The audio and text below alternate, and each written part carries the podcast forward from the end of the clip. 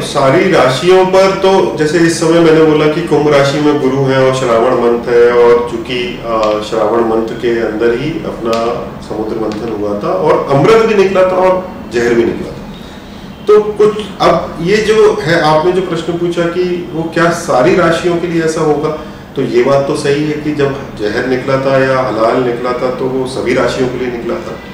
But जब हम individual राशि के लिए कैलकुलेशन करते हैं तो राशि का गुरु की, गुरु का कहाँ पर प्लेसमेंट है? चंद्र से या फिर लग्न से? और बाकी ग्रहों का कहाँ पर प्लेसमेंट है? उसके हिसाब से सबको अलग अलग तरीके की इमोशनल चीज़ें सामने आ रही होंगी। बट ये बात बिल्कुल सही है कि इस महीने में स्पेशली 2021 श्रावण में, आपकी कुछ ना कुछ इमोशनल चर्निंग तो हो ही रही होगी। क्योंकि कहीं ना कहीं कुछ ना कुछ तो पॉइजन इस रूप में आ ही रहा होगा। And importantly that is good for you because वो वो एक एक तरीके से एक एक मलिनता या फिर एक नेगेटिविटी आपके सिस्टम में से बाहर निकल रही है। बट जैसे हम फोड़े को जब डॉक्टर ट्रीट करता है आप कोई जख्म हो जाता है, उसको ट्रीट करता है, उसमें से मवाद निकालता है, खून को साफ़ करता है तो दर्द तो होता ही, है ना?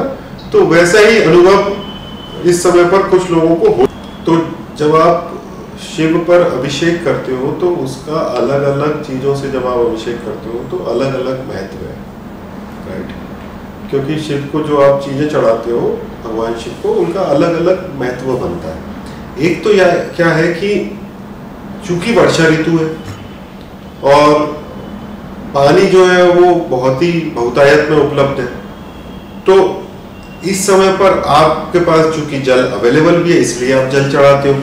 तो हमारे जो बुज़ुर्ग थे, वो ऐसा नहीं कि उन्होंने ग्रीष्म ऋतु में शिव पर जल चढ़ाने का बोला स्पेसिफिक राइट उन्होंने उसी समय जल चढ़ाने का बोला है, जबकि जल हर जगह पर, हर जगह पर अवेलेबल है। आज के टाइम पर तो ऐसा हो रखा है कि आपने, आपके पास टैंकर भी आ जाते हैं, आपके पास ट्यूबवेल भी हैं। बट पहले के टाइम पर तो जो पास की नदी थी, उसी से ही जल का या तालाब था, उसी से ही पानी की सप्लाई गाँव में या शहर में होती थी। तो बात नंबर एक तो ये हो गई कि पानी को जल, पानी अधिकता में है, इसलिए शिव पर चढ़ाते दूसरी चीज़, पानी क्यों चढ़ाते तो शिव पर जब भी आप कुछ चीज़ से अभिषेक करते हो, उसका अलग अलग महत्व है। तो जब आप जल चढ़ाते हो तो जल जो है, वो चंद्रमा कंट्रोल करते हैं। राइट सो चंद्रमा चूँकि हमारे मन का कारक है, और हमारे इमोशंस के लिए रिस्पॉन्सिबल है, दूसरा सभी नक्षत्रों का भी कारक है। राइट सभी नक्षत्रों का मालिक है, पति है सभी नक्षत्रों के। तो इसीलिए जब आप शिव पर, जो कि शिवलिंग पर स्पेशली जो कि एक एनर्जी का का एनर्जी का स्वरूप है, उस पर जब आप जल चढ़ाते हो तो आप चंद्रमा को अर्पण कर रहे हो मतलब आप अपने मन को समर्पित कर रहे हो भगवान शिव के आगे। इसीलिए आपका मन सदता है, आपका मन शांत हो जाता है इसलिए। राइट ऐसे ही आप अलग अलग चीज़ें भी तो दूध जब आप चढ़ाते हो तो वो ओवरऑल हेल्थ के लिए होता है। जब आप शहद चढ़ाते हो तो वो आपकी प्रॉस्पेरिटी के लिए होता है। तो शिव पर अलग अलग शिवलिंग पर अलग अलग चीज़ों से जब आप अभिषेक करते हो तो उसका अलग अलग सिग्निफिकेंस है।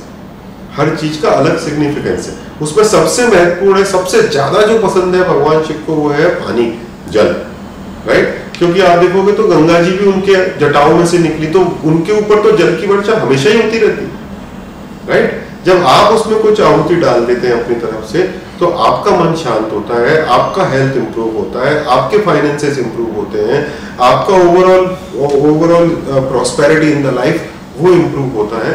इसीलिए ये उत्तम समय है ये काम करना।